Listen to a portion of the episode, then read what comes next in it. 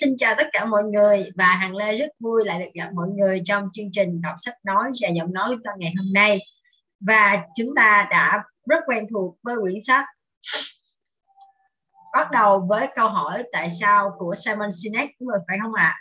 Và chắc chắn với quyển sách này thì các bạn đã nhớ và thuộc lòng một cái câu nói rất là quen thuộc, đó là người ta không mua cái gì bạn bán mà họ mua lý do tại sao bạn làm nó và một điều nữa mà chúng ta đã học trong cái buổi trước, đó chính là chúng ta cần nhớ nguyên tắc cần tay, đúng không ạ? Tức là chúng ta cần có cho mình một lý do tại sao. Và khi chúng ta có được một lý do tại sao thì tất cả những cái gì cũng như thế nào và cách làm ra sao sẽ được đi cùng với cái phương pháp tại sao của chúng ta đó. Và khi chúng ta có được lý do tại sao thì mọi thứ sẽ rõ ràng và khi mọi thứ rõ ràng thì chúng ta sẽ không còn phải cảm thấy bâng khuâng hay là băn khoăn gì nữa. Và chúng ta sẽ tìm được cho mình con đường riêng rõ ràng. Và để không mất thời gian thì chúng ta cùng tiếp tục vào với phần đọc sách hôm nay các bạn nhé. Xin mời các bạn đến với chương 12 điểm phân tách. Walmart Microsoft hay Apple đều bắt đầu với quy mô nhỏ. Tương tự như vậy, General Electric, Ford và hầu hết các công ty lớn khác, họ đã không thành lập công ty khi đã thành công rồi, hay đột nhiên có được quy mô lớn chỉ sau một đêm. Hầu như mọi công ty hay tổ chức đều được thành lập theo cùng một cách thức, bắt đầu từ một ý tưởng. Không quan trọng họ có trở thành một tập đoàn tỷ đô như Walmart hay thất bại ngay trong những năm đầu hầu hết các công ty bắt đầu từ một cá nhân hay một nhóm nhỏ với một ý tưởng. Ngay cả hợp chủng quốc hoa kỳ cũng đã bắt đầu như vậy. Ở thời điểm bắt đầu, nhờ có đam mê và cảm hứng từ những ý tưởng, người ta có thể làm những điều tưởng chừng như phi lý. Chính đam mê đó đã khiến người ta có thể hy sinh để mang những ý tưởng cao cả vào trong cuộc sống. Một số người bỏ học hay thậm chí bỏ một công việc với lương bổng tuyệt vời để thực hiện ước mơ của mình. Một số người làm việc cực lực liên tục trong nhiều giờ, đôi khi họ hy sinh cả những mối quan hệ ổn định hay thậm chí sức khỏe của bản thân.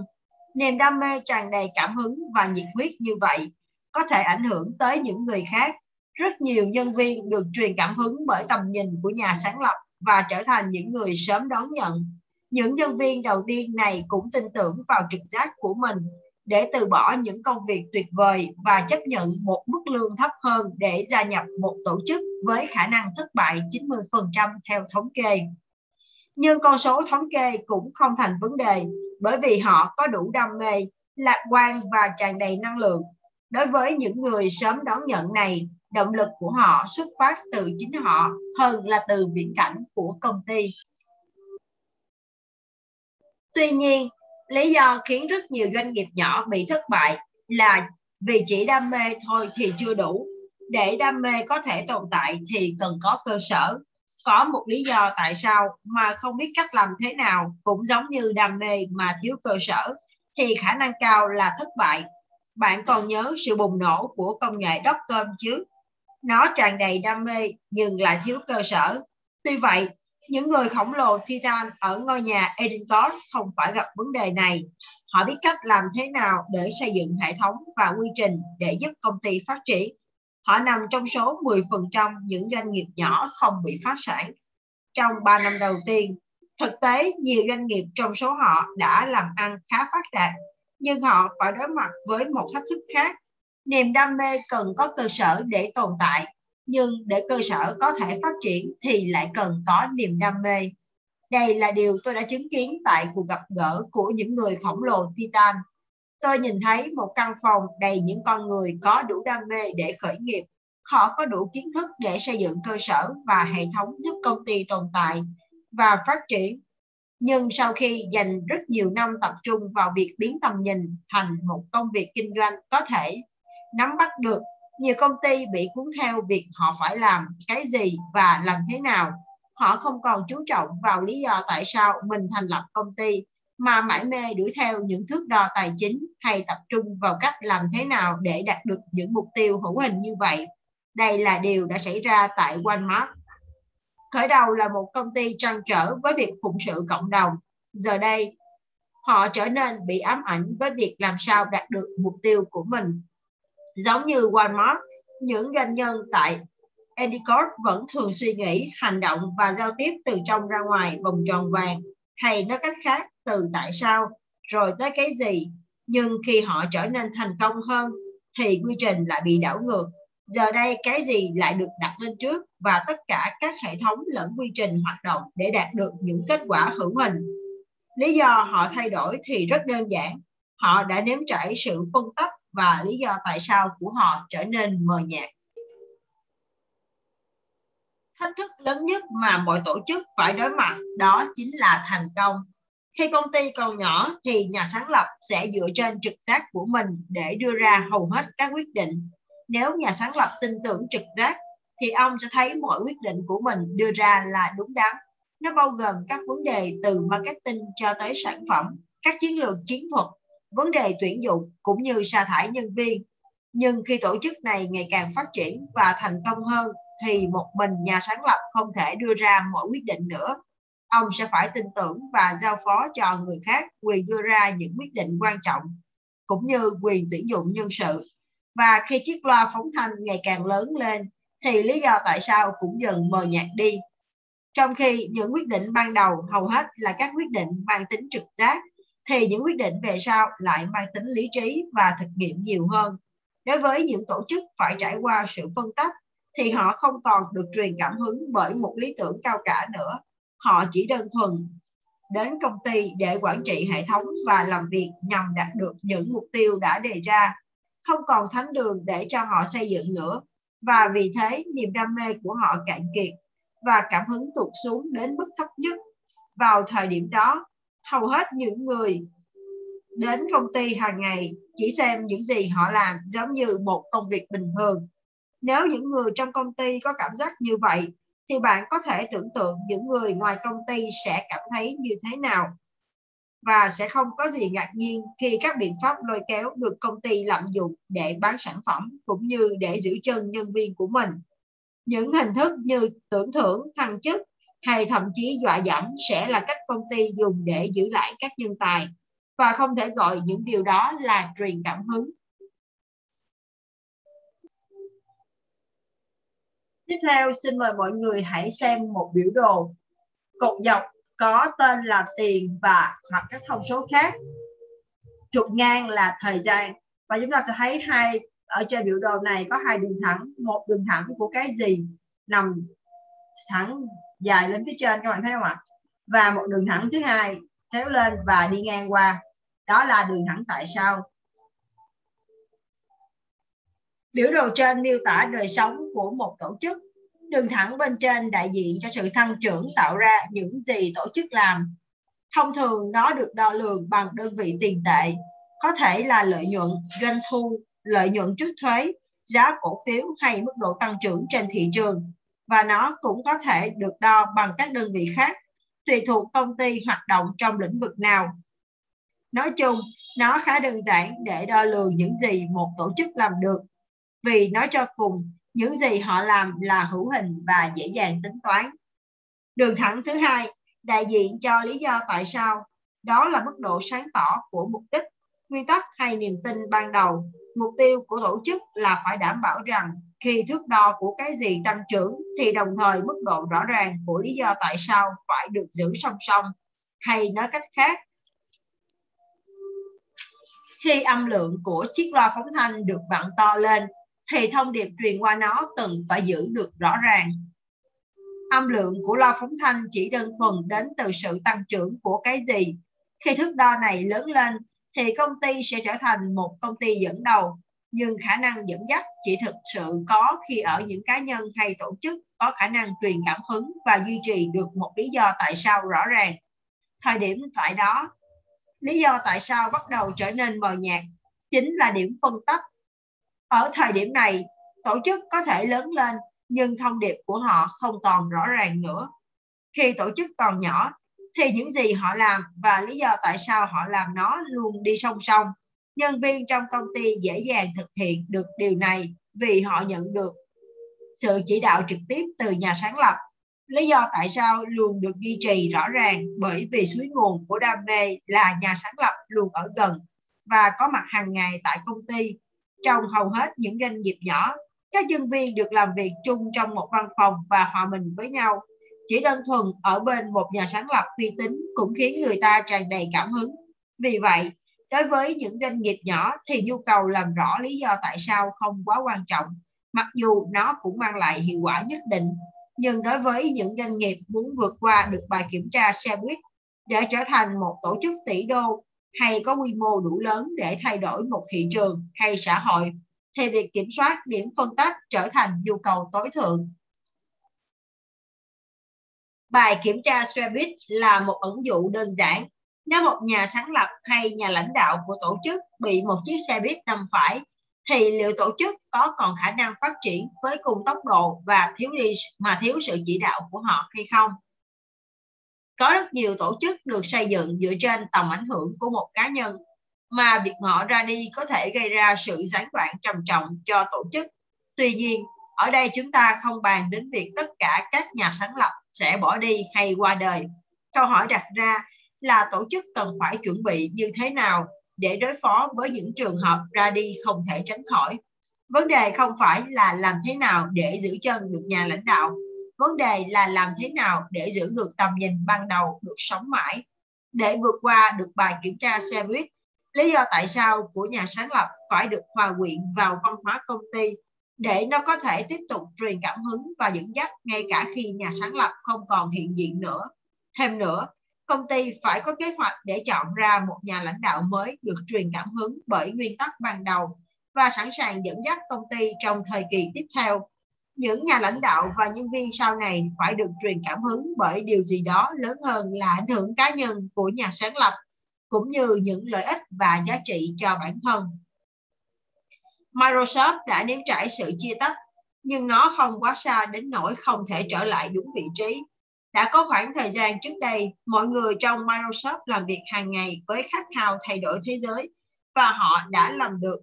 Microsoft đã thành công với tầm nhìn, mỗi gia đình đều có một chiếc máy tính và họ đã thay đổi sâu sắc lối sống của chúng ta.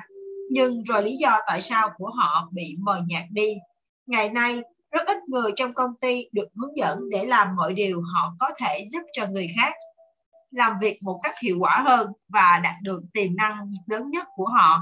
Thay vào đó, Microsoft chỉ đơn thuần trở thành một công ty phần mềm. Nếu bạn đến thăm trụ sở chính của Microsoft ở Remote, Washington, bạn sẽ sẽ nhận thấy rằng mặc dù lý do tại sao của công ty đã mờ nhạt, nhưng nó chưa mất đi. Lý tưởng của họ khát khao thay đổi thế giới vẫn còn đó nhưng nó không được chú ý mà bị bao phủ bởi những gì họ làm và cách họ làm nó thế nào. Microsoft có cơ hội lớn để làm rõ lý do tại sao của mình và tìm lại nguồn cảm hứng đã đưa họ tới thành công như ngày hôm nay. Nếu họ vẫn lờ đi lý do tại sao mà chỉ tập trung vào những gì họ làm, thì họ sẽ đi tới kết cục giống như American à, America Online một công ty đã đi quá xa điểm phân tách đến nỗi lý do tại sao của họ thực sự biến mất. Người ta không thấy manh mối nào cho lý do tại sao ban đầu của họ nữa. American Online đã từng truyền cảm hứng, giống như Google ngày nay. Nó đã là một công ty nhiều người muốn được làm việc. Người ta hò hét để được đến Virginia làm việc cho công ty tuyệt vời, đã thay đổi cách làm việc của ngành kinh doanh này. Quả đúng như vậy, AOL tức là American Online cũng như bao công ty truyền cảm hứng khác đã làm thay đổi sâu sắc cách chúng ta làm việc.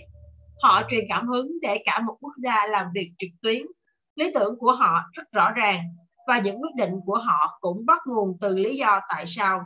Mục tiêu của họ là khiến nhiều người làm việc trực tuyến hơn, thậm chí trong những trường hợp những quyết định đưa ra khiến họ phải chịu những thiệt thòi về mặt kinh tế trong ngắn hạn. để tập trung cho lý do tại sao của mình.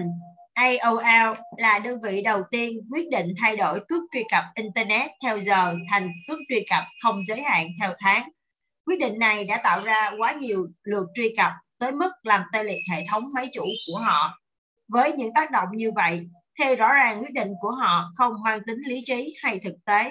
nhưng nó là một quyết định đúng đắn để đưa lý tưởng của họ vào cuộc sống. Việc hệ thống bị tê liệt do tăng lượng truy cập càng khiến họ phải làm việc chăm chỉ hơn để tìm ra giải pháp và đảm bảo rằng người Mỹ hoàn toàn có thể truy cập và làm việc trực tuyến. Vào thời điểm đó, nếu bạn sở hữu một địa chỉ email của AOL, thì bạn có thể tự hào là một trong những người tham dự vào cuộc cách mạng Internet. Ngày nay, nếu bạn vẫn giữ một địa chỉ email của AOL, chỉ chứng tỏ bạn đang bị tụt hậu mà thôi. Điều đó càng khẳng định rằng lý tưởng của công ty đã bị chia tách từ rất lâu rồi. Thiếu đi lý do tại sao rõ ràng, IOL đang duy trì công việc của mình dựa chỉ dựa trên quy mô và bước đà mà họ đã có từ trước. Công ty không còn truyền cảm hứng nữa kể cả với những người trong công ty và những người bên ngoài. Chúng ta không còn nói về họ và cũng không có cảm nhận về họ trước như trước đây nữa. Chúng ta không so sánh họ với Google, Facebook hay một công ty vĩ đại nào khác ngày nay. IOL chẳng khác nào một chiếc tàu hàng lớn đã hãm phanh và đang trôi thêm vài dặm trước khi dừng hẳn. May mắn thì quy mô của IOL sẽ giúp công ty tiếp tục bận rộn trước mắt, nhưng thiếu đi một mục đích, nguyên tắc và niềm tin thuyết phục, thì công ty chỉ đơn thuần là một mớ hỗn độn. Nó có thể sẽ bị chia nhỏ rồi bán lại cho các đơn vị khác và nếu vậy, đó sẽ là một kết cục buồn cho những gì AOL đã từng làm được trước đây. Không phải ngẫu nhiên mà các doanh nhân thành đạt thường hồi tưởng về những ngày đầu khởi nghiệp. Không phải tự nhiên mà những công ty lớn nói về việc quay lại căn bản. Những gì họ muốn nói chính là giai đoạn trước điểm phân tách và họ có thể đúng. Họ thực sự cần quay lại thời điểm khi những gì họ làm thì hoàn toàn tương xứng với lý do tại sao họ làm nó nếu họ cứ tiếp tục hy sinh lý do tại sao? Để tập trung làm tăng trưởng cái gì? Nói cách khác là có âm lượng to nhưng lại không rõ ràng thì khả năng phát triển và truyền cảm hứng của họ trong tương lai sẽ vô cùng mơ hồ. Những công ty như Walmart, Microsoft, Starbucks, Gap, Dell và nhiều công ty nổi tiếng khác nữa đều đã đi qua điểm phân tách. Nếu họ không làm mới lại lý do tại sao của mình và truyền cảm hứng cho những người ở trong và ngoài tổ chức thì họ sẽ có kết cục giống như AOL mà không phải giống như công ty của họ trước đây. Tiếp theo xin mời mọi người đến với người ta làm những gì được đánh giá. Khi còn đang là sinh viên năm thứ nhất đại học, Christiana Habridge đã tìm được một việc làm thêm bán thời gian, thích thú với viễn cảnh làm việc trong một ngành kinh doanh mới đồ cổ. Cô đã trả lời một tin quảng cáo trên tạp chí Sacramento để làm một công việc văn phòng với nhiệm vụ người thu nhập thông tin. Nhưng rồi, Hagrid sớm nhận ra rằng đó là công việc lấy thông tin cho một đại lý thu nợ mà cô cũng không hiểu rõ về nó cho lắm. Đến nơi, cô thấy văn phòng thu nợ là một phòng lớn với hàng tá những chiếc điện thoại. Mỗi chiếc có một nhân viên thu nợ ngồi để gọi điện liên tục cho một danh sách dài những công ty và cá nhân nợ tiền người nọ có thể nghe thấy người kia nói chẳng có chút riêng tư gì Herbert Herb, xin nói Herbert đã nhận đã giật mình bởi những lời lẽ thô lỗ mà các nhân viên đòi nợ nhắm vào những con nợ. Cô nói, họ thúc hối và thậm chí còn đe dọa người ta. Họ làm cho họ làm mọi cách để lấy được thông tin từ các con nợ. Có một điều, Harvard nhận ra rằng người chủ công ty và các nhân viên đòi nợ đều là những người tử tế và lịch thiệp. Họ biết rắn, họ biết lắng nghe và giúp đỡ nhau, thậm chí còn chung tay để hỗ trợ cho một gia đình không có nơi ở trong kỳ nghỉ hè. Nhưng mỗi khi họ gọi điện để thu nợ, thì họ lại trở nên lạnh lùng, thô lỗ và khắc nghiệt. Họ xử sự như vậy không phải vì họ là những người xấu, mà vì họ được khuyến khích để làm vậy. Do đó, chúng ta có thể hiểu được hành vi của họ nơi công sở. Giống như nhà huấn luyện bán hàng nổi tiếng Jack Daly đã nói, người ta làm những việc có thể mang lại, mang lợi. Trong thế giới thu nợ, nhân viên đòi nợ được hưởng dựa hưởng dự lợi dựa trên số tiền nợ họ thu được. Điều này đã dẫn tới những hành vi quen thuộc trong ngành như quấy rầy, đe dọa, hối thúc và trục tức. Không lâu sau, Habrit đã thấy rằng đã thấy mình thích nghi và có chung những thái độ như vậy với đối tượng đòi nợ. Cô nói, Tôi cũng bắt đầu đối xử với người khác trên điện thoại giống như cách mọi nhân viên khác trong văn phòng đối xử với họ. Cảm thấy những gì cô đang làm là hoàn toàn không phù hợp với động cơ tại sao của mình. Hagrid đã quyết định làm theo một cách khác. Cô nói, tôi nảy ra ý tưởng trong đầu mình rằng sẽ thành lập một đại lý thu nợ theo một phong cách rất lịch sự. Những người trong ngành kinh doanh thu nợ nghĩ rằng Hagrid quá ngây thơ, nếu không nói là ngớ ngẩn. Năm 1993, Hagrid chuyển tới San Francisco và thành lập công ty thu nợ Brightport với một niềm tin mạnh mẽ rằng các đại lý sẽ thành công hơn nếu biết tôn trọng người khác thay vì làm phiền họ. Hagrid xây dựng công ty dựa trên lý do tại sao của mình. Đó là mọi người đều có hoàn cảnh riêng của họ và đều xứng đáng để được lắng nghe. Phương pháp tiếp cận của cô là giúp nhân viên tạo thiện cảm với những chủ nợ bên kia đường dây điện thoại bằng một cuộc hội thoại ngắn trong vòng 3 phút. Mục tiêu là nắm bắt được mọi thông tin có thể về hoàn cảnh của họ. Liệu họ có phương tiện nào để trả nợ hay không? Họ có sẵn lòng làm theo một phương án thanh toán không? Lý do gì khiến họ không trả đúng hạn? Cô nói, chúng tôi có thể khiến người khác nói lên sự thật.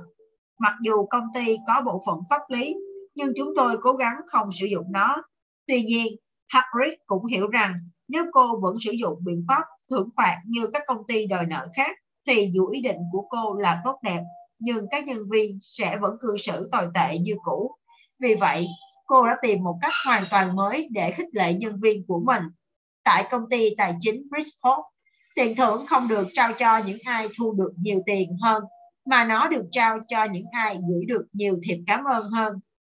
Để làm được điều này khó hơn chúng ta tưởng. Nó đòi hỏi một vài điều kiện.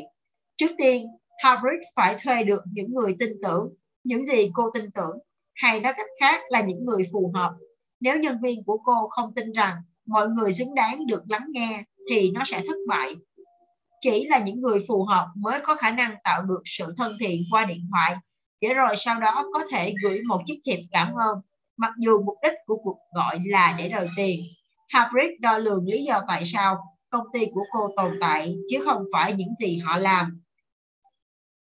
Và kết quả nó đã tạo ra được một nền văn hóa trong đó lòng cảm thông và giá trị cao hơn tất cả. Nhưng còn các kết quả tài chính thì sao? Công ty Brit à, xin lỗi công ty Britport đã thu nợ vượt hiệu suất 300% so với mức trung bình của ngành. Tuyệt vời hơn nữa là hầu hết các cá nhân và công ty bị đòi nợ quay lại làm ăn với công ty gửi yêu cầu đòi nợ thông qua đại lý đây là điều hầu như chưa từng có trong ngành kinh doanh thu nợ Harvard thành công không chỉ vì cô biết rõ lý do tại sao của mình, mà còn vì cô đã tìm ra cách đo lường được lý do tại sao đó. Tăng trưởng của công ty đạt mức cao và nguyên tắc của cô vẫn rõ ràng. Cô đã bắt đầu với lý do tại sao và thu hút được những người khác đi theo. Hầu hết các tổ chức thời nay sử dụng những thước đo rõ ràng để đo lường mức độ tăng trưởng của những gì họ làm và nó thường là tiền bạc.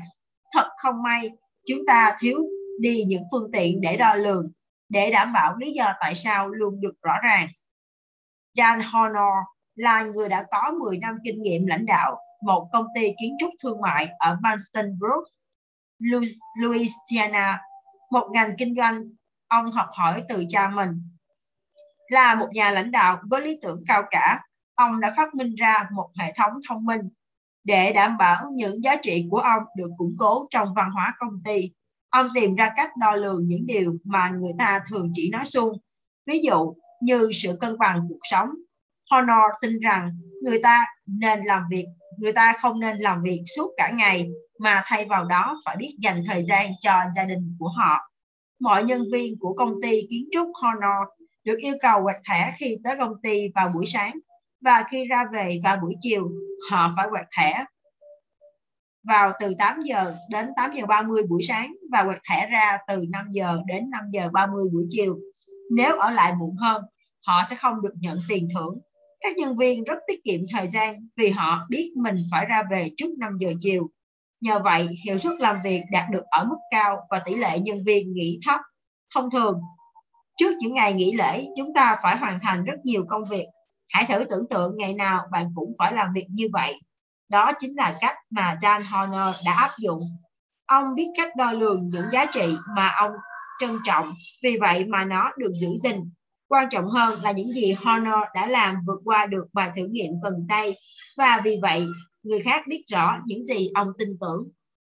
Tiền là công cụ hoàn toàn hợp lệ để đo lường doanh số bán hàng hay dịch vụ, nhưng nó không đo lường được giá trị. Nếu một ai đó kiếm được nhiều tiền thì chưa chắc họ đã tạo được ra nhiều giá trị. Tương tự như vậy, nếu một ai đó chỉ kiếm được một chút tiền, chưa chắc họ chỉ tạo ra được một chút giá trị. Chỉ đơn thuần đo lường doanh, doanh số bán hàng hay lợi nhuận thì chưa có thể kết luận được về giá trị.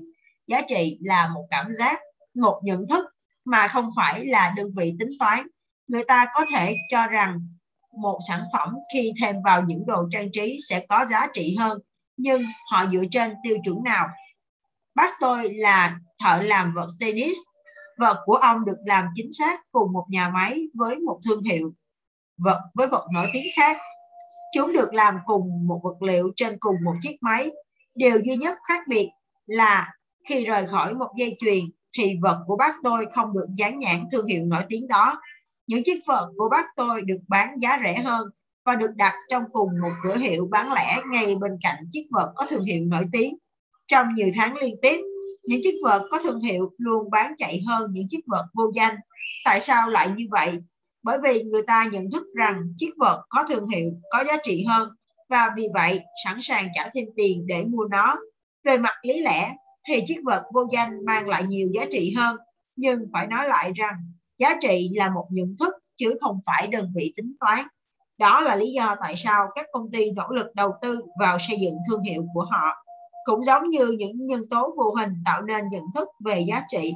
Một thương hiệu mạnh thực sự luôn biết bắt đầu với một lý do tại sao rõ ràng.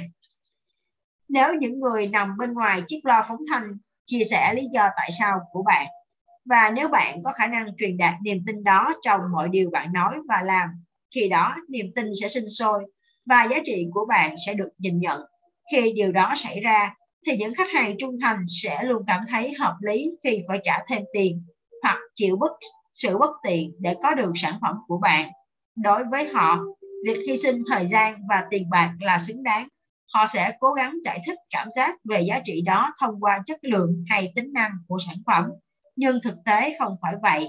Đó chỉ là những nhân tố bên ngoài và cảm giác họ có hoàn toàn đến từ bên trong bản thân khi người ta có thể giải thích rõ ràng những gì một công ty tin tưởng và bày tỏ cảm tình với họ mà không sử dụng những từ liên quan tới giá cả, chất lượng, dịch vụ hay tính năng, thì điều đó chứng tỏ công ty đã thành công trong việc kiểm soát điểm phân tách. Khi người ta miêu tả những giá trị họ nhận được bằng cả tình yêu, thì đó là dấu hiệu chắc chắn rằng có tồn tại một lý do tại sao rõ ràng. Tiếp theo, xin mời mọi người đến với người kế vị tốt sẽ duy trì lý do tại sao. Có bốn từ còn thiếu trong bài phát biểu chia tay của Bill Gates khi ông chính thức rời Microsoft vào tháng 6 năm 2008. Đó là bốn từ mà cả ông cũng không ngờ rằng nó cần được bổ sung. Tôi sẽ trở lại. Bill Gates đã từ bỏ vị trí giám đốc điều hành của Microsoft để dừng lại cho Steve Ballmer vào từ năm 2000 nhằm dành nhiều thời gian và năng lượng hơn cho quỹ từ thiện Bill và Melinda Gates. Nhưng ông vẫn duy trì một vai trò nhất định và thường xuyên có mặt tại trụ sở Microsoft ở Remote, Washington. Ông dự định sẽ hoàn toàn rời khỏi công ty để dành thời gian cho công việc từ thiện. Nhưng giống như bao nhà sáng lập khác, Gates đã không quên làm một việc. Xin lỗi, gây đã quên không làm một việc để cho kế hoạch ra đi của ông trở thành hiện thực sự lãng quên này có thể gây tác động trầm trọng đến Microsoft và thậm chí buộc ông phải quay lại vào một ngày nào đó để điều chỉnh con thuyền mà ông đã tạo nên. Bill Gates là một người đặc biệt, không chỉ vì sự thông minh hay phong cách quản lý của ông. Hai yếu tố đó là quan trọng nhưng chưa đủ để ông tạo ra một tập đoàn 60 tỷ đô từ hai bàn tay trắng. Giống như tất cả những nhà lãnh đạo có tầm nhìn khác, Bill Gates đặc biệt là vì ông là hiện thân của những gì ông tin tưởng. Ông là sự nhân cách hóa cho lý tưởng tại sao của Microsoft và vì lý do như vậy, ông trở thành một nguồn cảm hứng sống động, một lời nhắc nhở cho lý do tại sao mọi người tới công ty làm việc. Bill Gates đã thành lập Microsoft cùng với Paul Allen vào năm 1975 để phục vụ cho lý tưởng của mình. Nếu bạn trao cho người khác công cụ phù hợp để giúp họ làm việc hiệu quả hơn, khi đó mọi người dù ở hoàn cảnh nào cũng sẽ có cơ hội để đạt tới tiềm năng thực sự của mình. Ông đã nhìn ra tương lai của mỗi gia đình đều có một chiếc máy tính và thấy đó là công cụ để tạo ra sự cân bằng. Điều đó thật đáng ngưỡng mộ. Đối với một công ty không sản xuất máy tính mà chỉ sản xuất phần mềm như Microsoft, công ty đã rất thành công với sản phẩm phần mềm Windows cho phép bất cứ ai có thể tiếp cận sức mạnh của công nghệ. Những công cụ như Word, Excel và PowerPoint giúp người ta trải nghiệm được sức mạnh của công nghệ mới để làm việc với hiệu quả và năng suất cao hơn và hiệu suất cao hơn. Ví dụ như những doanh nghiệp nhỏ vẫn có công cụ để nhìn nhận và hoạt động như những doanh nghiệp lớn. Phần mềm của Microsoft giúp Bill Gates thực hiện hiện thực hóa lý tưởng của mình để truyền trao sức mạnh cho tất cả mọi người. Microsoft đã không phạm phải sai lầm nào và làm được nhiều hơn so với Apple trong việc thay đổi thế giới Mặc dù Apple xứng đáng với danh tiếng trong việc đổi mới và thách thức những mô hình của nhiều ngành kinh doanh, nhưng chính Microsoft mới là người có công trong việc mang lại sự ưu việt của máy tính cá nhân. Gates đã mang máy tính tới mỗi gia đình và điều đó làm thay đổi thế giới. Ông là hiện thân của lý tưởng tại sao, là người đàn ông của mọi gia đình, người đã đạt được một tiềm năng tuyệt vời. Vì vậy, điều gì sẽ xảy ra nếu ông ra đi? Bản thân Gates luôn cho rằng ông nhận được sự chú ý quá mức cho vai trò của mình tại Microsoft. Rất nhiều, tất nhiên, một phần cũng là do sự giàu có đặc biệt của ông. Giống như mọi nhà lãnh đạo truyền cảm hứng khác, ông nhận ra vai trò của mình là dẫn dắt lý tưởng, còn những người khác sẽ chịu trách nhiệm trực tiếp mang lý tưởng đó vào cuộc sống. Martin Luther King không thể thay đổi nước Mỹ chỉ với năm nhà lãnh đạo xuất chúng cho phong trào dân chủ mà ông có trong tay, mà cần có hàng ngàn người tuần hành theo họ qua cây cầu ở Selma, Alabama để tạo nên sự thay đổi. Gates biết rằng cần có nhiều người để tạo ra sự thay đổi thực sự, nhưng ông quên mất rằng mọi phong trào dù là xã hội hay kinh tế đều cần có một nhà lãnh đạo bước đi phía trước để chia sẻ tầm nhìn và nhắc nhở mọi người tại sao họ lại có mặt ngay từ đầu. Mặc dù King cần phải vượt qua chiếc cầu ở Selma để có thể tuần hành tới Montgomery, nhưng những ý nghĩa của việc vượt qua chiếc cầu đó mới là quan trọng. Điều tương tự xảy ra trong kinh doanh, mặc dù lợi nhuận và giá cổ phiếu, giá trị cổ phiếu là đích đến quan trọng, nhưng chúng không truyền cảm hứng để người ta làm việc. Microsoft đã được vượt qua điểm phân tách trong nhiều năm và chuyển biến từ một công ty với mục tiêu thay đổi thế giới trở thành một công ty phần mềm. Vì vậy, Gates vẫn phải có mặt để giúp Microsoft ít nhất là không quên lý do tại sao họ tồn tại. Với sự ra đi của Gates, Microsoft không có đủ hệ thống để đo lường và truyền đạt lý do tại sao của họ nữa. Vấn đề này sẽ tạo ra những tác động lớn dần theo thời gian. Sự ra đi như trường hợp của Gates không phải là chưa có tiền lệ trong những công ty, có những nhà lãnh đạo với tầm nhìn xa trông rộng. Steve Jobs là một hiện thân của sáng tạo đại diện cho lý tưởng tại sao của công ty, đã rời bỏ Apple năm 1985 sau một cuộc tranh chấp quyền lực với tổng giám đốc John Sculley và hội đồng quản trị của Apple. Điều này đã ảnh hưởng nặng nề với công ty Ban đầu, Sculley được Jobs tuyển dụng vào năm 1983 và là một nhà quản trị tài năng với những thành tích đáng nể. Ông biết phải làm cái gì và làm như thế nào. Ông được xem như một trong những nhà quản lý, những nhà quản trị marketing tài năng nhất, liên tục được thăng chức ở công ty Pepsi. Tại Pepsi, ông đã thành công vang dội với chiến dịch quảng cáo thử nghiệm vị ngọt, vị ngon của Pepsi và lần đầu tiên giúp Pepsi vượt qua Coca-Cola nhưng vấn đề xảy ra là QA không phù hợp tại Apple. Ông chỉ đạo công ty như một đơn vị kinh doanh mà không ở đó để dẫn dắt lý tưởng. Hãy cùng xem xét việc QA đã không phù hợp với Apple ngay từ đầu như thế nào. Đơn giản là ông đã bị lôi kéo. QLA đã không tiếp nhận job để yêu cầu trở thành một phần của lý tưởng Apple.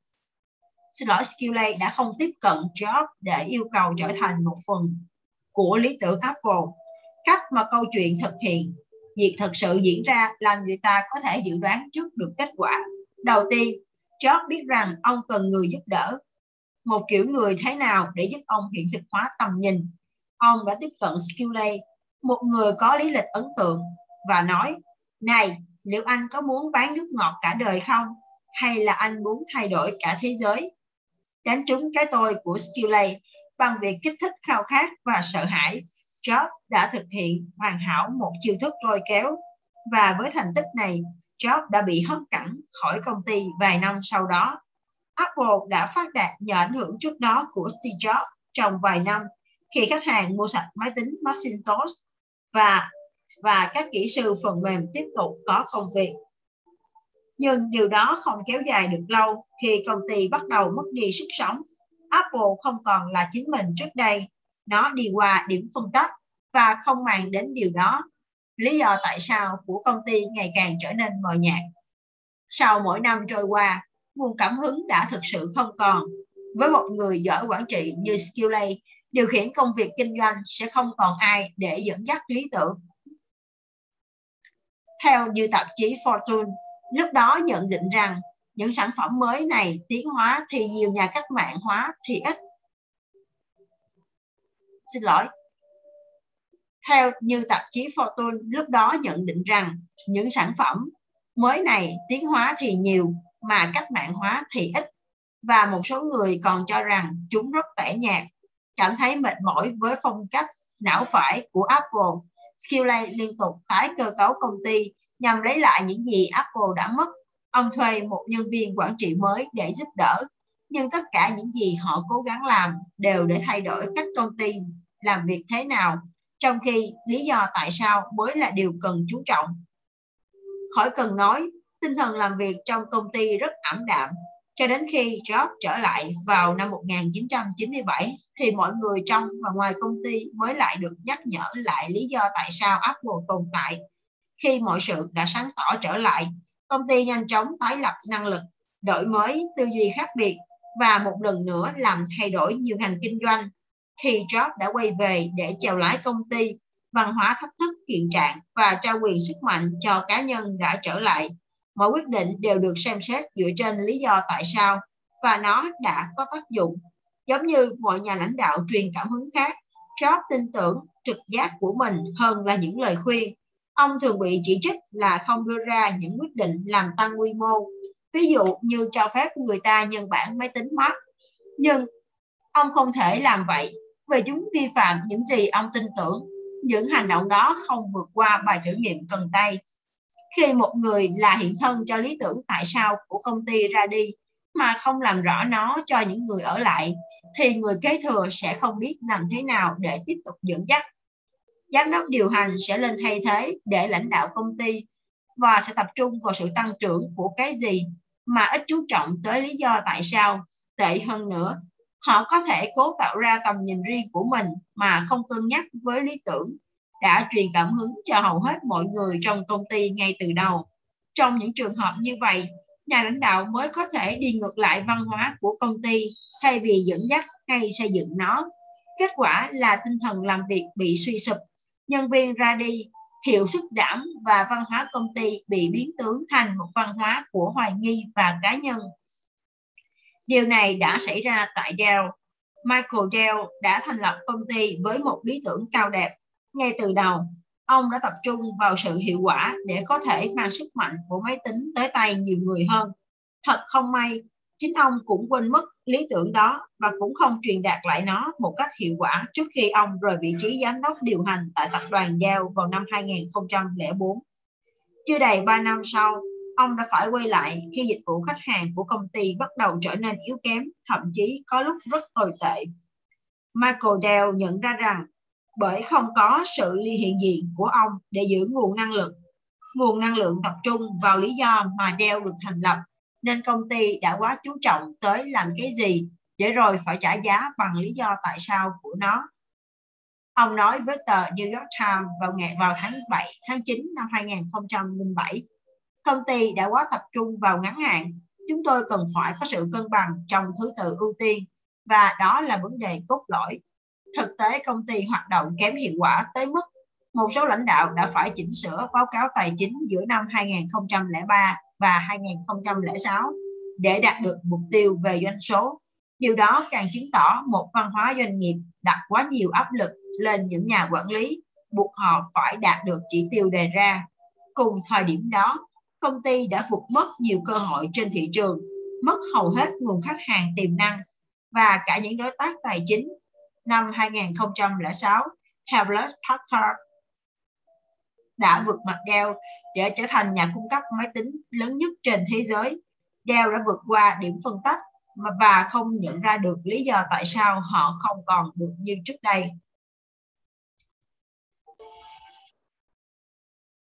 Starbucks cũng là một ví dụ điển hình khác. Năm 2000, Howard Schultz được bổ nhiệm làm giám đốc điều hành của Starbucks và lần đầu tiên trong lịch sử, công ty bắt đầu rạn vỡ mặc dù nó đang phục vụ 50 triệu lượt khách hàng tuần. Nếu bạn nhìn lại lịch sử của Starbucks thì thấy rằng nó thành công không phải vì cà phê mà vì trải nghiệm nó tạo ra cho khách hàng. Chính George là người đã mang lý tưởng tại sao đó tới công ty khi ông xuất hiện vào năm 1982. 10 năm trước đó, những nhà xác lập là Golden Booker, Jerry Bowen và Gigi đã không đã khởi sự công việc bán hạt cà phê ở ở Seattle và họ chỉ quan tâm tới công việc kinh doanh đơn thuần. George đã cảm thấy không hài lòng vì những nhà sáng lập của Starbucks không biết nhìn xa hơn. Vì vậy, ông mang tới cho công ty một lý tưởng mới khiến nó hoàn toàn thay đổi và trở thành một Starbucks với chúng ta như chúng ta biết ngày nay. George đã từng mê mẩn với những quán cà phê đậm đặc của Ý và nó đã truyền cảm hứng để ông có được tầm nhìn về một không gian thoải mái, tiện nghi giữa công việc và ở nhà và không gian thứ ba như cách ông gọi nó đã giúp Starbucks tạo nên một văn hóa uống cà phê trong các cửa hàng tại Mỹ, mà trước đó chỉ tồn tại trong khuôn viên trường học. Khi đó Starbucks được sống với lý tưởng của mình và nó thể hiện một niềm tin căn bản về thế giới. Và người ta đã mua ý tưởng của Starbucks vì nó truyền cảm hứng chứ không phải vì ly cà phê của họ. Nhưng rồi cũng giống như nhiều công ty trước đó, Starbucks đã đi qua điểm phân tách không thể tránh khỏi. Họ cũng quên mất tại sao công ty được thành lập mà chỉ chú trọng vào sản phẩm và kết quả. Có khoảng thời gian Starbucks cho nhiều cho người ta được lựa chọn nhấp những ngụm cà phê trong chén sứ hay ăn chiếc bánh hay ăn chiếc bánh Danish bằng chiếc đĩa sứ Hai chi tiết nhỏ này giúp công ty mang niềm tin của họ vào cuộc sống trong một không gian giữa công việc và gia đình. Nhưng chi phí cho những đồ sứ như vậy tốn kém hơn, nên họ đã quyết định thay thế chúng bằng những chiếc cốc giấy. Hiệu quả kinh tế hơn, mặc dù nó giúp họ tiết kiệm được tiền nhưng lại phải trả một cái giá rất đắt. Sự xuống dốc của niềm tin không có gì nói với khách hàng rằng chúng tôi yêu bạn, còn bây giờ hãy ra khỏi đây ngay. Tốt hơn một cái cốc giấy. Nó không còn là một không gian thứ ba nữa. Nó đã trở thành một nơi bán cà phê bình thường. Lý do tại sao của công ty đã mờ nhạt. Thật may là Church hiện thân của lý tưởng tại sao đã ở đó để nhắc nhở mọi người về mục đích cao đẹp. Nhưng khi ông ra đi vào năm 2000 thì mọi thứ trở nên tồi tệ hơn. Starbucks đã phát triển từ dưới 1.000 cửa hàng lên đến 13.000 cửa hàng chỉ trong vòng 10 năm và sau 8 năm cùng hai đời CEO mới, công ty đã bị đe dọa nghiêm trọng khi phải đối mặt với sự cạnh tranh dữ dội từ McDonald's, Dunkin Donuts và các đối thủ không mong đợi khác. George đã gửi một lời nhắn nhở, lời nhắc nhở nổi tiếng mà ông viết cho người kế vị của mình là Donald. Chỉ vài tháng trước khi ông quay lại cương vị lãnh đạo, ông đã khẳng đã khẩn nài Donald phải tạo ra những thay đổi cần thiết để gợi lại những nét văn hóa truyền thống và niềm đam mê mà tất cả chúng ta đã có cho một Starbucks thực sự trước đây. Lý do khiến công ty gặp khó khăn không phải vì nó đã phát triển quá nhanh, mà vì George đã không truyền đạt được lý tưởng tại sao của ông vào tổ chức để nó có thể hoạt động với lý tưởng đó mà không cần ông có mặt. Vào đầu năm 2008, Church đã thay thế Donald bằng một nhà lãnh đạo khác có khả năng chèo lái công ty trở lại như khoảng thời gian trước điểm phân tách, đó chính là ông. Không có nhà lãnh đạo nào trong số họ được coi là có tài năng lãnh đạo thiên bẩm. Ví dụ như Steve Jobs đã có bệnh án về chứng hoang tưởng và Bill Gates thì ngại giao tiếp xã hội. Những công ty của họ có tới hàng ngàn người ở nhiều vị trí khác nhau và chỉ riêng mình họ thì không thể xoay sở để khiến mọi thứ hoạt động ổn định. Họ phải dựa vào trí tuệ và kỹ năng quản lý của nhiều nhóm khác nhau để giúp họ xây dựng chiếc loa phóng thanh của mình. Họ phải dựa vào những con người có chung lý tưởng. Xét trên quan điểm như vậy, họ không có gì khác với các nhà lãnh đạo nói chung, nhưng ở họ có những điều mà không phải CEO nào cũng có. Đó là họ là hiện thân của lý tưởng. Nhờ nhờ đó, họ tạo ra những người bạn đồng hành. Sự hiện diện của họ nhắc nhở tất cả các cán bộ và nhân viên lý do tại sao họ lại đi làm hàng ngày. Nói một cách đơn giản là họ biết cách truyền cảm hứng, giống như Bill Gates. Những nhà lãnh đạo truyền cảm hứng này đều thất bại trong việc giải thích rằng, việc giải thích thành lời một cách rõ ràng lý tưởng của họ để người ta có thể tập hợp lại khi họ vắng mặt khi thất bại trong việc giải thích phong trào thành ngôn từ cụ thể. Họ đã trở thành người duy nhất có thể lãnh đạo phong trào. Điều gì sẽ xảy ra nếu Dell hay Church lại ra đi một lần nữa? Điều gì sẽ xảy ra giờ đây khi Jobs đã ra đi? Đối với bất cứ công ty có quy mô như thế nào, thành công luôn là thách thức lớn lớn nhất. Khi Microsoft đã lớn mạnh, Gates không còn nói về những gì ông tin tưởng và làm thế nào ông thay đổi thế giới nữa mà ông bắt đầu nói về những gì công ty đang làm Microsoft đã thay đổi, được thành lập như một công ty tin tưởng. Họ có thể giúp con người làm việc hiệu quả và vì thế đạt tiềm năng cao nhất của mình. Giờ đây Microsoft trở thành một công ty thiết kế phần mềm đơn thuần. Mọi thay đổi bên ngoài, vì thế như vậy có thể ảnh hưởng tới hành vi và quyết định và nó có tác động tới cách công ty cơ cấu tổ chức trong tương lai. Mặc dù Microsoft đã thay đổi so với trước đây nhưng tác động của nó vẫn chưa phải quá lớn bởi vì Bill Gates, người hiện thân cho lý tưởng vẫn còn có mặt ở đó để truyền cảm hứng cho các lãnh đạo và nhân viên. Microsoft chỉ là một trong những hiện điều hữu hình mà Gates làm để mang lý tưởng của ông vào cuộc sống. Công ty là một trong những gì ông làm cho lý do tại sao của mình và bây giờ ông vắng mặt để làm những điều khác với cùng một lý tưởng. Đó là sử dụng quỹ từ thiện Gates để giúp cho con người trên thế giới có thể thức dậy mỗi ngày để vượt qua được những trở ngại và có cơ hội đạt tới tiềm năng lớn nhất của họ. Điều duy nhất khác biệt là ông không làm điều đó bằng các phần mềm nữa. Steve Ballmer, một người đàn ông khôn khéo trên mọi khía cạnh, lại không phải là một hiện thân cho tầm nhìn của Gay về thế giới. Ông chỉ có hình ảnh về một nhà quản trị với những con số, đối thủ và thị trường. Ông là một người có tài quản lý ở cấp độ cái gì Ông cũng giống như George Kinley ở Apple, Jim Donald ở Starbucks và Kevin Rowling ở Dell là những người đã đang đã thay thế nhà sáng lập hay nhà quản trị có tầm nhìn. Belmer có thể là người hoàn hảo khi làm việc với một tầm nhìn có sẵn, nhưng ông không phải là người thay thế hoàn hảo cho nhà lãnh đạo có tầm nhìn. Toàn bộ văn hóa của tất cả những công ty này đều được xây dựng quanh tầm nhìn của một con người. Để được sự kế vị thành công, cần phải tìm được một giám đốc điều hành tin tưởng và mong muốn tiếp tục dẫn dắt phong trào, chứ không phải là thay thế nó với tầm nhìn của riêng họ về tương lai. Belmer có thể biết cách thu hút nhân viên, nhưng liệu ông có biết cách truyền cảm hứng cho họ? Sự kế vị thành công không chỉ đơn thuần là chọn người có kỹ năng phù hợp, nó yêu cầu người kế vị phải đi theo lý tưởng ban đầu khi công ty được thành lập những thế hệ CEO vĩ đại tiếp theo phải là những người không lãnh đạo công ty với tầm nhìn mới của họ, mà thay vào đó phải dương cao ngọn cờ lý tưởng ban đầu và dẫn dắt công ty bước vào thế hệ tiếp theo. Đó là lý do chúng ta gọi họ là người kế vị mà không phải là người thay thế. Cần có được một sự tiếp nối trong tầm nhìn. Một trong những lý do Southwest Airlines thành công trong việc kế thừa, bởi vì lý tưởng của họ đã ăn sâu vào trong văn hóa và người giám đốc điều hành kế vị Hurst Kelleher cũng là hiện thân của lý tưởng. Howard Pullman Hunan là chủ tịch đầu tiên của Southwest sau thời Kelleher và là người phù hợp. Mặc dù ông có lý lịch trong ngành hàng không nhưng không có nhưng đó không phải là lý do khiến ông phù hợp để dẫn dắt công ty.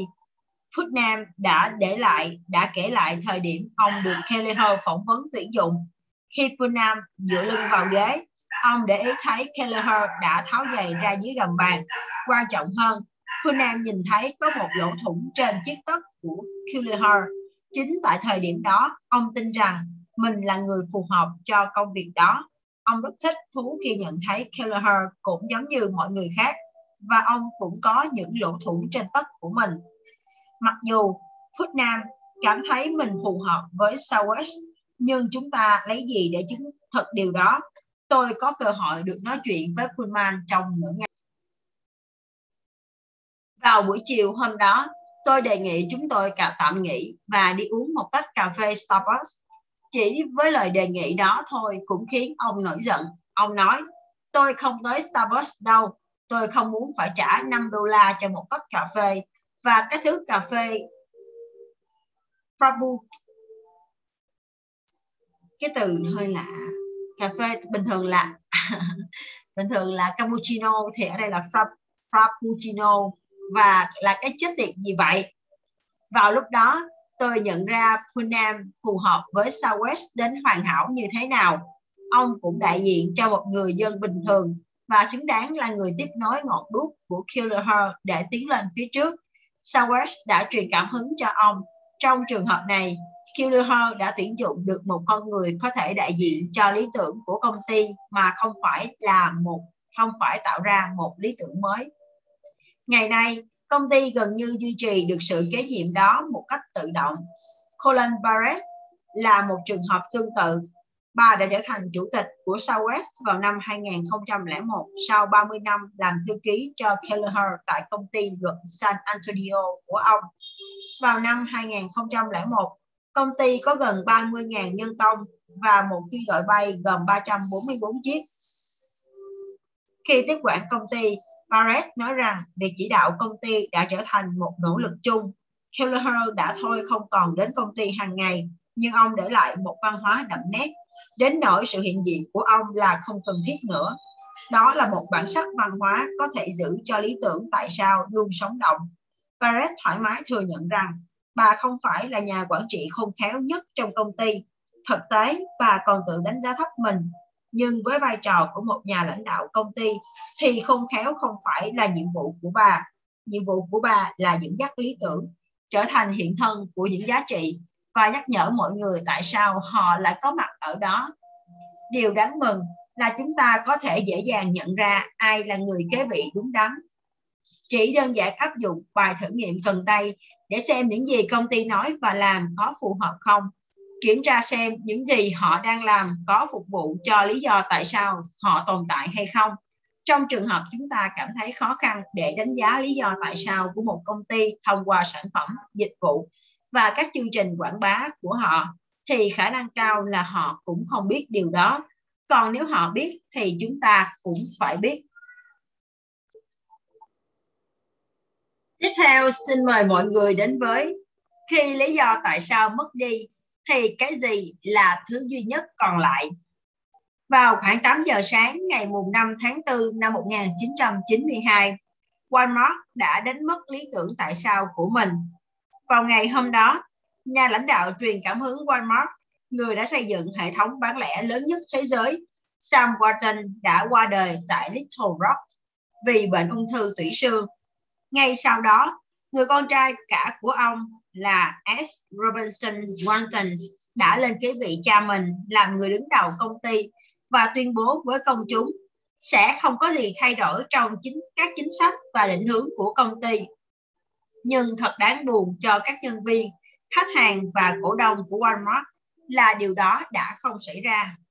Sam Walton hiện là hiện thân cho một con người, một người dân bình thường, mặc dù ông được tạp chí Forbes đánh giá là người giàu nhất Hoa Kỳ năm 1985.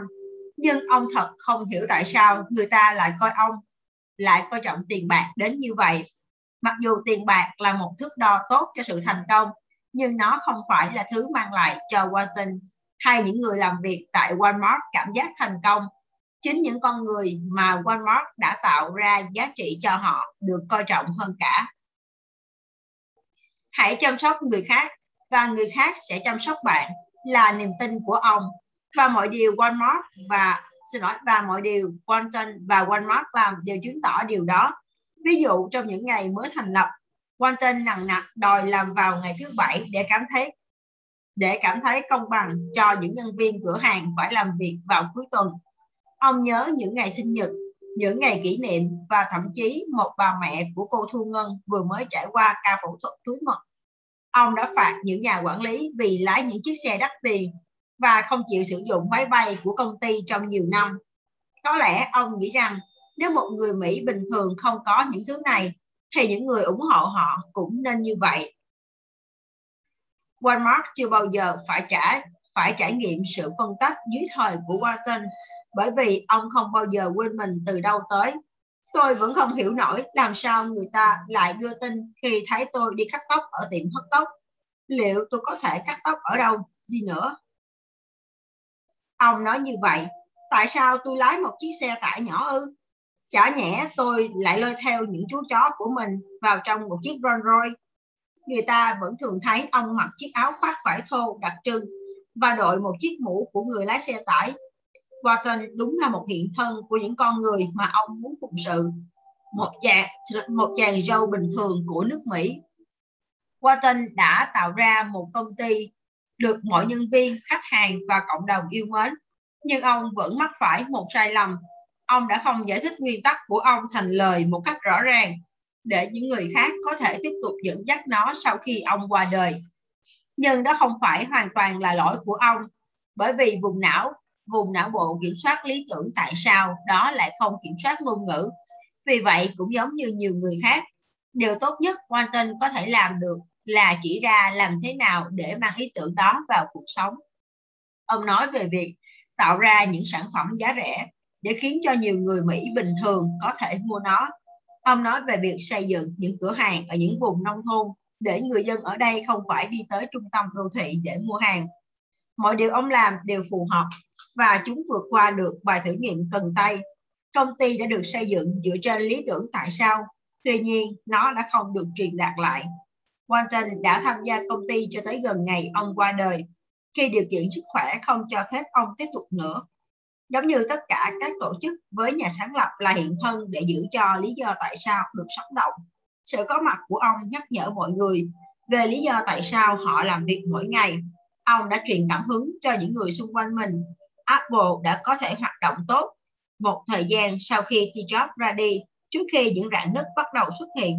Tương tự như vậy, Walmart vẫn nhớ tới Walton và lý do tại sao của ông một khoảng thời gian ngắn sau khi ông qua đời.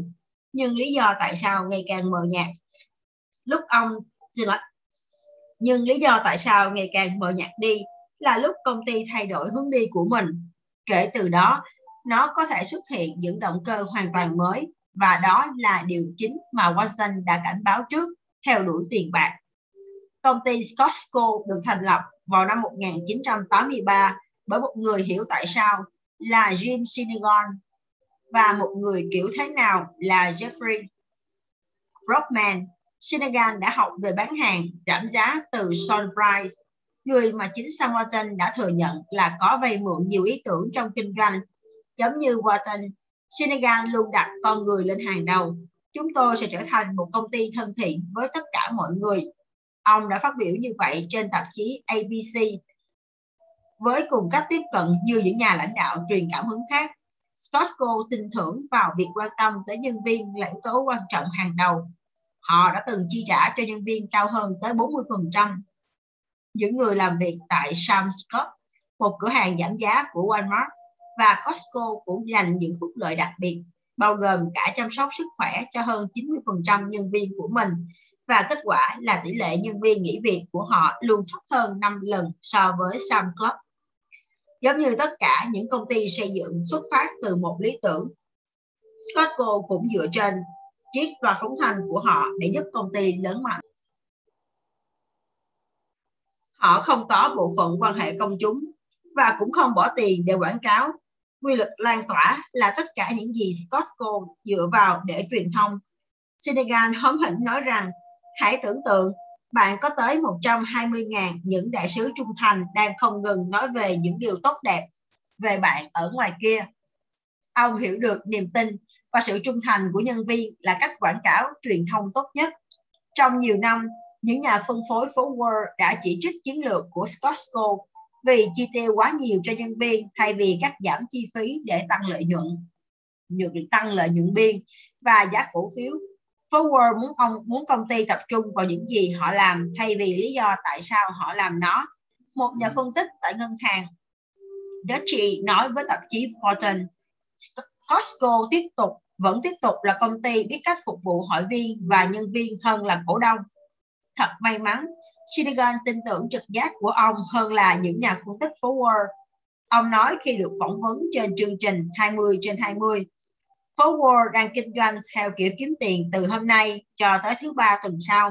Còn chúng tôi kinh doanh bằng cách xây dựng một tổ chức mà chúng tôi hy vọng sẽ đứng vững trong 50 năm tới và trả lương cao để giữ những con người ở lại làm việc với bạn, là một công việc tuyệt vời. Điều khiến chúng ta thấy thú vị ở đây không chỉ bởi cách Senegal truyền cảm hứng mà hầu hết mọi điều ông nói và làm đều giống với Sam Walton. Walmart đã thành công bởi họ làm những điều tương tự, tập trung vào lý do tại sao và đảm bảo những gì họ làm là phục vụ nó. Tiền bạc không phải là động cơ chính, mà nó luôn là một hệ quả. Nhưng trong ngày ảm đạm vào tháng 4 năm 1992 đó, Walmart đã thôi không còn tin tưởng vào lý do tại sao của họ nữa. Khi Sam Walton qua đời, Walmart đã liên tục mắc phải những bê bối về ngược đãi với nhân viên và khách hàng dưới danh nghĩa mang lợi ích cho cổ đông. Lý do tại sao của họ mờ nhạt đến nỗi, ngay cả khi họ làm tốt cũng ít có ai có thêm niềm tin với họ. Ví dụ, công ty là một trong những kinh doanh những doanh nghiệp đầu tiên có chính sách bảo vệ môi trường bằng cách cắt giảm lượng rác thải và tăng tái sử dụng. Nhưng những người chỉ trích Walmart đã nghi ngờ động cơ của công ty khiến cho hành động không được công chúng ghi nhận. Trên trang web của tờ New York Times ra ngày 28 tháng 10 năm 2008 có viết Walmart đã cố gắng cải thiện hình ảnh và môi trường trong công ty của mình vài năm gần đây, nhưng bây giờ nó lại bán rẻ quyền lợi của người tiêu dùng khi công ty dự định cắt giảm chi phí xã hội và môi trường trong các gian hàng của mình. Trong khi đó, Costco là người tuyên bố chính sách môi trường sau Walmart nhưng lại nhận được sự chú ý đáng kể của công chúng. Điều khác biệt là người ta tin tưởng Costco sẽ thực hiện nó. Khi người ta hiểu tại sao bạn làm những gì bạn làm, họ sẽ có niềm tin vào những gì bạn làm là minh chứng cho lý do tại sao. Khi họ không rõ lý do tại sao của bạn là gì, thì những gì bạn làm sẽ khiến họ ngờ vực, ngay cả khi những điều bạn làm là tốt đi chăng nữa. Vài năm sau khi Walton, Walton qua đời, giá cổ phiếu của hai công ty khá cân bằng nhau vì Walmart vẫn còn chịu ảnh hưởng từ Sam Walton, nhưng khoảng cách đã bị nới rộng khi ảnh hưởng của Sam Walton không còn và khi công ty trải qua điểm phân tách, trong khi Costco vẫn giữ vững được lý do tại sao của mình. Nếu người ta đầu tư vào Walmart tại thời điểm Sam Walton qua đời, thì họ sẽ lãi 300% tính tới thời điểm cuốn sách này được viết ra. Còn nếu họ đầu tư Costco cùng thời điểm đó thì khoản lợi nhuận thu được sẽ là 800%. Điểm thuận lợi của Costco là Jim Sinegal thật là hiện thân của lý tưởng tại sao vẫn còn đó. Những gì ông nói và làm giúp củng cố niềm tin cho những người xung quanh về giá trị của công ty, luôn nhất quán với lý tưởng tại sao của mình. Sinegal nhận được một khoản lương 430.000 đô la, một khoản tiền tương đối nhỏ so với quy mô và thành công của công ty Tại thời điểm đỉnh cao của Walmart, Sam Walton chưa bao giờ nhận mức lương vượt quá 350.000 đô la một năm và cũng luôn nhất quán với niềm tin của mình. David Glass, giám đốc điều hành đầu tiên của Sam Walton, người đã có được nhiều thời gian bên ông, nói rằng bây giờ các công ty đầy tham vọng có những CEO được trả lương quá mức, những người chỉ giỏi tư lợi cá nhân mà không quan tâm tới người khác nhiều điều xảy ra trong những công ty này thực sự làm tôi buồn lòng. Đó là một trong những nỗi đau của nền kinh tế Mỹ ngày nay. Đã có thêm ba CEO cố gắng thừa kế ngọn đúc mà Walmart đã dương cao, nhưng sau mỗi lần kế vị, thì nguyên tắc mục đích và niềm tin đó lại ngày càng trở nên mờ tối niềm hy vọng mới được đặt vào Michael T. Duck người tiếp nhận vị trí CEO vào đầu năm 2009 mục tiêu của Đất là hồi phục sự huy hoàng và sáng tỏ cho lý tưởng tại sao của Walmart và để làm được điều đó ông bắt đầu bằng cách trả cho bản thân mình mức lương 5,43 triệu đô mỗi năm. Đến đây thì chúng ta vừa kết thúc chương 12 và cũng vừa kết thúc phần 5 của quyển sách. Các bạn có thể thấy rằng với rất nhiều công ty và với rất nhiều hệ thống thì rõ ràng cái người dẫn đầu, cái người dẫn đầu, người tiên phong cũng như cái người sáng lập là cái người hiểu rõ lý do tại sao của mình nhất. Và luôn luôn là như vậy. Và khi cái lý do tại sao cũng đã đủ lớn thì tất cả nhân viên khách hàng cũng như mọi người đều theo đuổi và đi theo họ một cách gọi là trung thành. Nhưng khi họ họ không còn kế nhiệm nữa và họ không truyền được cái cảm hứng không truyền được cái lửa và cũng không đưa được lý do tại sao của mình cho những người kế nhiệm thì những người kế nhiệm của họ lại làm dựa vào cái cách làm, dựa vào cách làm là cái gì và thế nào. Và họ chỉ dựa vào cái kết quả cũng như những cái đưa về doanh doanh số. Cho nên họ không còn dựa vào lý do tại sao nữa. Và sự sụp đổ có thể dẫn ra nếu như công ty không tìm được cho mình lý do tại sao và những người kế nhiệm không tìm được cho mình cái con đường đi đúng và không hiểu rõ được lý do. Chính vì vậy mà những cái công ty mà chúng ta thấy họ họ có cái khoảng cái khoảng thời gian họ làm rất tốt người tiền nhiệm, nhưng tới những người tiếp theo thì lại có những cái mất mát. Rõ ràng rằng một công ty được hình thành đã rất khó khăn để có thể vượt qua được giai đoạn đầu tiên của khởi nghiệp, và sẽ càng khó khăn hơn khi mà họ đã thành công. Và khi mà người lãnh đạo, cái người tiền nhiệm không để lại cho cái người kế nhiệm mình được những cái lý do tại sao đủ lớn thì chắc chắn công ty sẽ có những khó khăn. Và điều đó đã được minh chứng qua Starbucks. Um, Starbucks một phần của Microsoft Steve Jobs cũng đã thể hiện những điều đó. Và chúng ta hãy cùng nhau nghiên cứu tìm hiểu và xem xét lại có phải điều đó đúng hay không. Và chúng ta sẽ cùng gặp nhau vào lần đọc sách tiếp theo vào ngày mai các bạn nhé. Xin chào và hẹn gặp lại mọi người.